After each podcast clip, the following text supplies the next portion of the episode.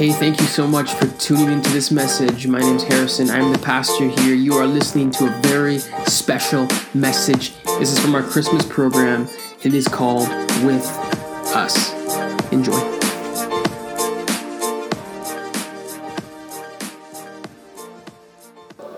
Matthew chapter 1 says this it says, This is how Jesus the Messiah was born. His mother Mary was engaged to be married to Joseph, but before the marriage took place, while she was still a virgin, she became pregnant through the power of the Holy Spirit. Joseph, to whom she was engaged, was a righteous man and did not want to disgrace her publicly, so he decided to break the engagement quietly. As he considered this, an angel of the Lord appeared to him in a dream, said, Joseph, do not be afraid to take Mary as her wife, for the child within her was conceived by the Holy Spirit, and she will have a son, and you are to name him Jesus, for he will save the people from their sins.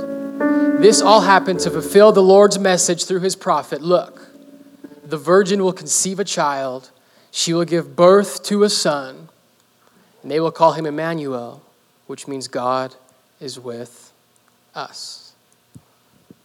How's everyone doing this morning?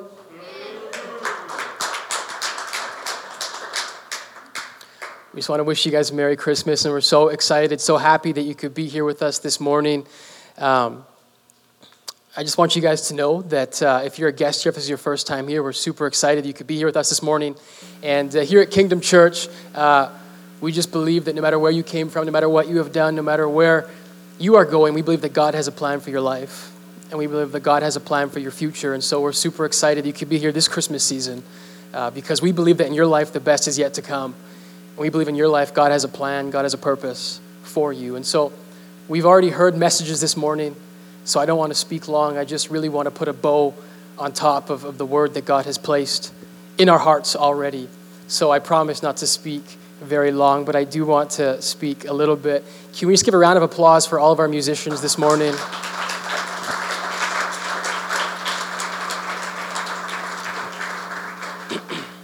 there was a tremendous amount of uh, stuff going on leading up to this program, but it all worked out as best as we could have hoped. Um, we'll write a book about it later. I, uh, growing up, I always played hockey. I still play hockey. Uh, I play men's league, and I say this always: I'll play hockey until my back can no longer allow it. Um, but I play men's league hockey, and one of the big differences between, between men's league and minor hockey uh, is in minor hockey you have a coach that's one of the differences. The beverages consumed post game are also different in men's league um, for those people that do that. Um, but in minor hockey, you have a coach, and that's one of the big differences. Once you get up to the older levels, you don't have a coach. And in minor hockey, I remember one of my last years when I was about 16 or 17 years old, uh, we had this specific coach, and he was an interesting character. For those of you guys who don't know much about hockey, I'll just enlighten you. Uh, generally speaking, a coach is the person that runs the team uh, they're the ones that, especially when it comes to practice, they're the ones that tell you what to do. Sometimes they'll even come on the ice with you, and uh, they just show you the ropes. They show you how to do the drills. I had this coach this particular season, and it was very odd because for this coach, he would not come on the ice. He actually coached us from the bench, which is, if anyone plays hockey, it's, it's really weird. The closest he would ever get is sometimes he'd bring a chair and he would put it at center ice and he would sit on that chair and he would coach from there. And I always found it extremely odd. I was like, how come he doesn't come on the ice? And so I had some theories in my head. He was a, a larger gentleman, so I figured maybe he didn't want to get injured. Maybe his best days were behind him. Uh, what I came to find out was that he didn't know how to skate. And that was why he didn't go on the ice. And I found this very, very weird for a coach of a team not to know how to skate. And it was very difficult after I found out that little tidbit about him. It was very difficult for me to take him seriously as a coach. Because as a coach, he's telling you what to do skate harder. And I'm like, skate harder? You don't even know how to skate. It's just, it was very difficult for me to take him seriously as a coach, take him seriously as someone who's supposed to, to be there for us, someone that's supposed to tell us what to do, someone that's supposed to coach us, someone that's supposed to cheer us on. Because for someone that's never skated before, they have no idea what it's like when your legs are burning. They don't know what it's like to pivot. They don't know what it's like to catch a pass when one of your edges blows out. They just they're un, they're not able to relate because they've never been in the game. And so it was very difficult. I did some research this week and I found out that in the NHL, which is the National Hockey League, 30 of the 31 coaches have played some level of professional or semi professional hockey. Why? Reason being, I think, and I believe, is because in order for the coach to be effective, in order for him to, to communicate, in order for him to relate to his players, he has to be in the game. He has to have played, he has to have known what it's like, he has to know what it feels like. Because if you've never been in the game, you don't know what it's like, you can't have compassion, you cannot relate to the people who are playing. It's interesting, one of, I think, the biggest objections against church one of the reasons that people only come to church on holidays like Christmas or, or Easter or special occasions is because for a lot of people, the church, God, has been a place where people can't relate. People have thought that churches, God, whatever it may be, those are places where people go on certain occasions, but they, they don't relate to my life. It, it doesn't really apply to me. It's funny though, because when I understand who Jesus is, there is not a version of Jesus that was ever separate from humanity. The very story of who Jesus is, the Christmas story that we're looking at this morning, in this Christmas story, Jesus is in the very heart of humanity. He's in the game. And it is funny because so many people think, well, you know, we have reality and we have spirituality, and, and they're on two completely different spectrums. And, and so many of us, we live in that reality, and when it comes to spirituality, there seems to be this divide.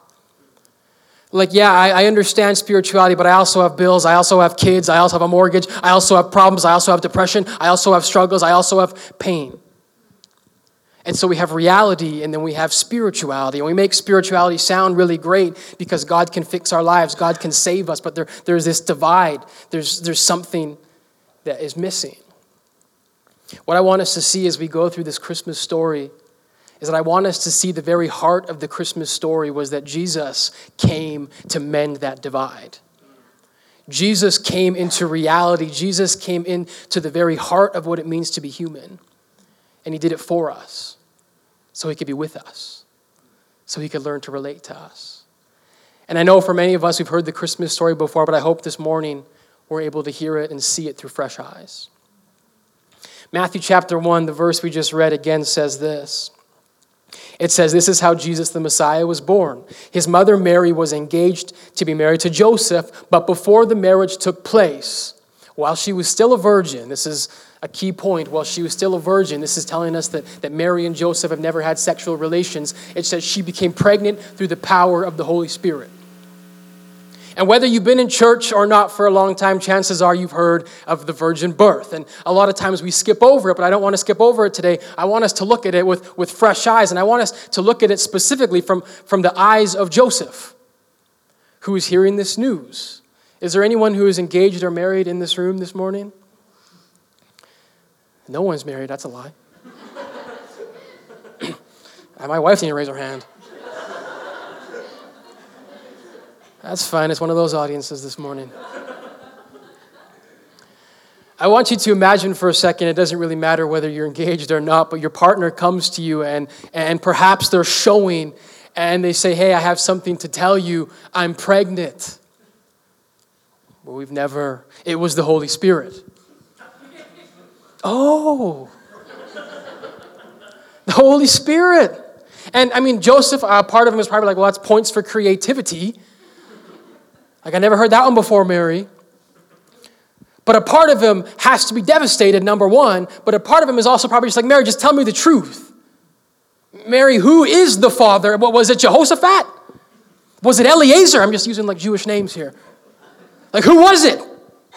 Because if I'm Joseph, I want to know the truth. And if I'm Joseph, there's no way that I believe this story that this Holy Spirit, this immaculate conception took place. And we know for a fact that Joseph didn't believe it. Because what it says next, it says Joseph, who was a righteous man, decided that he did not want to disgrace her publicly, so he was going to break the engagement quietly.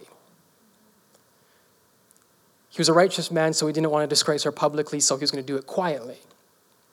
Now, I need us to understand something. In 2018, this is still a scandal. Just think about this story. I was thinking about this week, and I was like, chances are this story would be on Maury. Maury. At the very least, it would be on Dr. Phil. There was a time when Dr. Phil was a doctor. I don't know what he is now. He's just a reality star. I see some of the guests on his show. At the very least, this story would be on Dr. Phil because it's a scandal. Hey, my wife thinks she got impregnated by the Holy Spirit. And I can just imagine it. And in 2018, it's a scandal. But understand this 2,000 years ago, this story is more than just a scandal. This story could have been, and in all reality, should have been the end of Mary's life. Because in this time, according to the law, Joseph, if he wanted to, and the reason the Bible tells us he was righteous, is because Joseph, if he wanted to, he could have had Mary put to death. That was just the law for adultery. But he didn't want to do it, and so he decided to do it quietly. He didn't want people to know. He didn't want Mary to be disgraced because Joseph is a really nice guy. But as quiet as he probably wanted to keep things to be, as silent as he wanted it to be, there was one thing that could not shut up. There was one thing that would not shut up. It would be Mary's belly. And as this baby inside the belly begins to grow, no doubt voices begin to talk. There's chatter. You guys know how it is. And people begin to talk. Did you hear the one about Mary? And Joseph, they're not, they're not even married. Mary must have. And you can only imagine what Joseph is going through, the emotional turmoil that he is going through. But what happens next, it says, An angel of the Lord appeared to Joseph. And he said to him, Joseph, son of David, do not be afraid to take Mary as your wife, for the child within her was conceived by the Holy Spirit.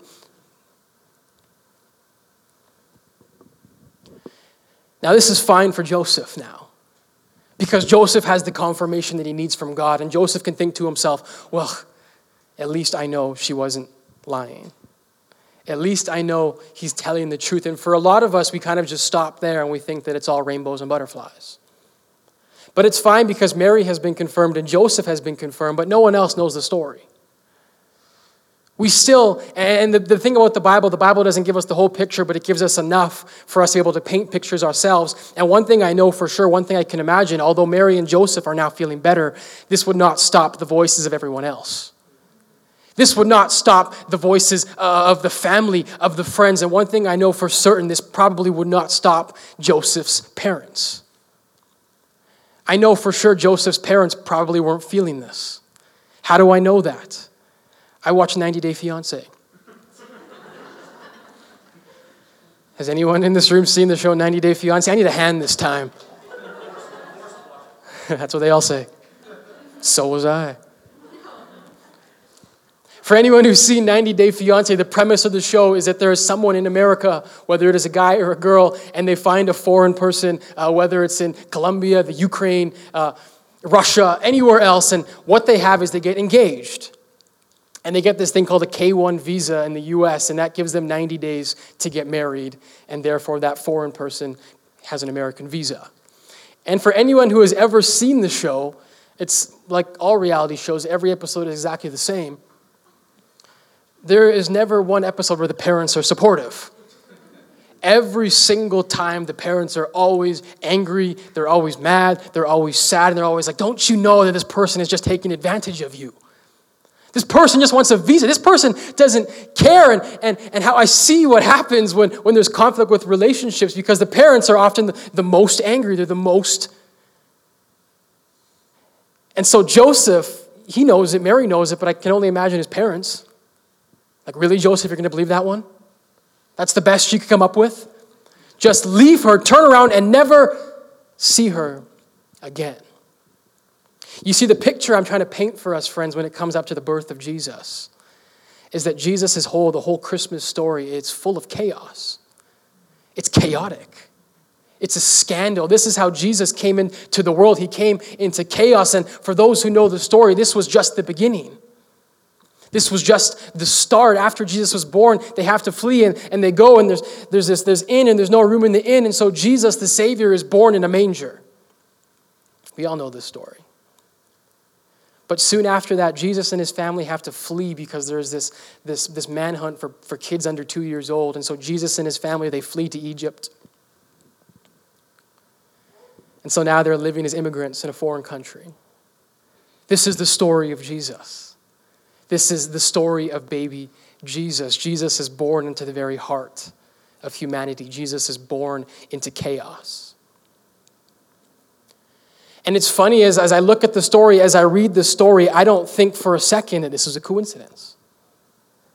I think this is exactly how it was supposed to be is funny because the people, and we saw it in this video, they had this idea of what the Messiah was going to be. That word Messiah, it literally just means Savior. And so the people are waiting for a Savior, and they thought the Savior was going to be some political leader. They thought the Savior was going to be strong and mighty and powerful. He was going to be a king, he was going to reign on a throne, but Jesus comes as a baby born out of wedlock, as a supposed bastard child. That's who Jesus was. And I love what Matthew says in verse 18 he says, This is this how Jesus the Messiah was born. He says, This is the story. He doesn't try to hide it, he doesn't try to sugarcoat it. He says, This is how Jesus was born. It's funny if you were trying to, to make up a story about a leader that you wanted people to follow, this probably wouldn't be how you would write it. He'd be born in the best hospital with the best health care he would be raised in a wealthy family and he would go on to be this strong ruler. But the Christmas story, the very essence of who Jesus is, he was born into chaos. His whole life is chaos. We see it. Jesus, he's surrounded by the poor, the broken, the destitute, the downhearted, the, the broken-hearted. This is who Jesus was with. At the same time, he was on the other end of the spectrum too. He hung out with the religious elite. He hung out with the rich. Jesus was everywhere. Jesus was in the very heart of humanity. You see, there isn't a version of Jesus that is disconnected from humanity. There isn't a version of Jesus that is disconnected from us. Because Jesus was born into this chaos, because Jesus was born into this confusion. And at times, it seems almost too much, but because Jesus was born into chaos, we know that he has compassion on us. We know that Jesus knows what it is like to be human. He knows what it is like to live as we live. He knows what it is like for us to struggle. This is what we need to understand, friends, for everything in our lives that we feel whether it is depression, whether it is shame, whether it is hurt. And, and there's so many people, and I know some of us are in this room, and we're thinking to ourselves, there is no one in this world that knows what I've gone through. There's no one in this world that knows what I am feeling. There's no one in this world who could feel how I feel. The story of Christmas tells us that Jesus has felt it. That moment at your lowest, that moment when you think there is no one else on earth that knows what it's like, Jesus knows exactly what it was like. Because he was born into this, to this chaos. And therefore, he has compassion. And some of you are thinking, well, there's no way that, that Jesus could possibly know what I have felt because you don't know what I felt. But I do know this the Bible tells us that when Jesus hung on that cross at Calvary, the Bible says that all the sins of humanity for all time rested upon him. What that means is that Jesus felt everything. He felt that pain, he felt that shame that is so deep in us. If anyone ever knew that was there, we could not even go on. Jesus has felt it. He's felt it. Because he was born into this chaos, he has compassion on us. I love what the book of Hebrews tells us. It says, We do not have a high priest who is unable to sympathize with us, who is unable to empathize, with us. What this verse is saying, because we have this idea and these pictures of kings, and kings are high above us. There, there's priests, they're high above us. Celebrities, they're high and, and they drive fancy cars and they live in white houses, but Jesus was born into this. He lived as a meek and humble human like the rest of us. And it says, therefore, because of that, we do not have a high priest who is unable to empathize with our weakness. But we have one who has been tempted in every way just as we are, yet he did not sin. Let us then come boldly before him with great confidence that we may receive grace and mercy in our time of need. Friends, this Christmas season, uh, our appeal here at Kingdom Church is very, very simple. Because you have a high priest that can empathize with everything that you've ever gone through, no matter what you feel, no matter how deep, how dark you think it is, Jesus has been there and he's come back and he says, You are forgiven. He says, I'm with you. I'm with you. And in the prophecy that they cite in Matthew chapter 1, it says, All of this occurred to fulfill the Lord's message through his prophet. Look, the virgin shall conceive a child, she will give birth to a son, and they will call him Emmanuel. Why do they call him Emmanuel? What does Emmanuel mean? Emmanuel means God is with us. This Christmas season, friends, God is with us. He's with us. Matthew says this is how Jesus the Messiah was born. This is the story. This is your story. Jesus came so he could experience what you've experienced. He's in the game, he's experienced it, and he loves us despite us. He loves us sometimes in spite of us. And it's funny as we close, I want to go back to the very first part of the video we watched this morning in chapter one. I know some of you weren't there, but it tells the story. It's an Old Testament story found from 1 Kings chapter 18. And there's a prophet named Elijah. And Elijah, he's down and he's out and he's almost feeling depressed. The Bible tells us, he says, God, just take me away. He's like, I'd rather be dead than what I feel right now. And, and all these things happen. Elijah's up on this mountain, and the Bible says there was an earthquake. The Bible says there was fire there was rain, all these miraculous signs, but every single time after the sign, it says God was not in. God wasn't in the earthquake, God wasn't in the fire, God wasn't in the storm. God wasn't in these big things. I know there's people here and you've been praying for big things. God, I need healing. God, I need you to, to do this. But in that story with Elijah, God does not come, he does not show himself in the way that, that the prophet wanted him to show himself. He doesn't come in these big things. But all of a sudden, the Bible tells us that there's a whisper.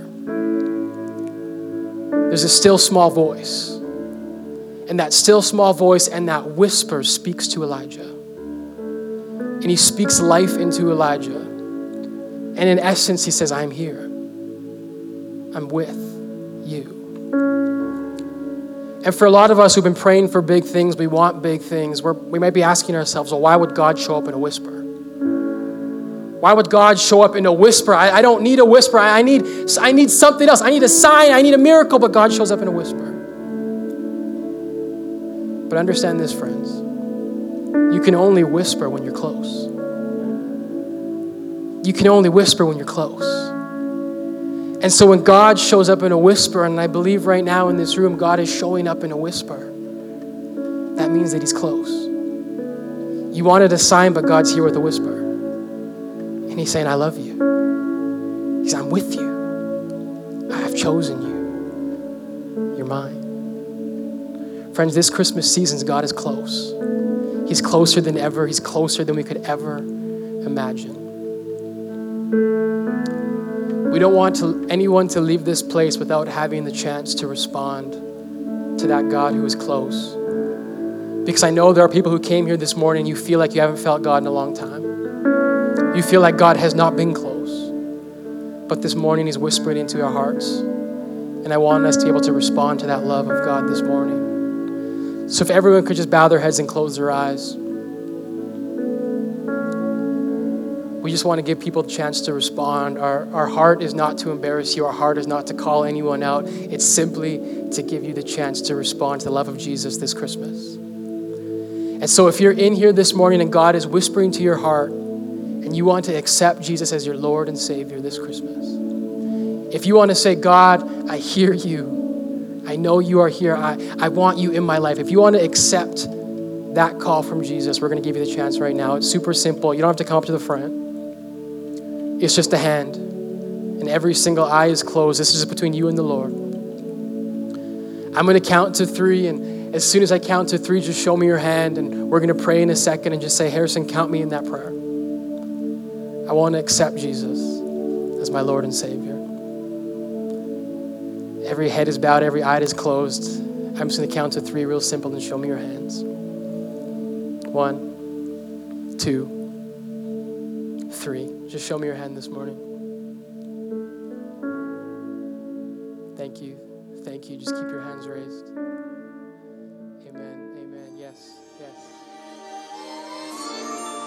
Hey, thank you so much for listening to this message. We just want you to know this season that God is with you and God is closer than you ever thought or imagined. If you want any more information on us, head over to kingdomchurch.ca. You will find everything you need and more. We would love to hear from you. Connect with us. We'll see you guys next time.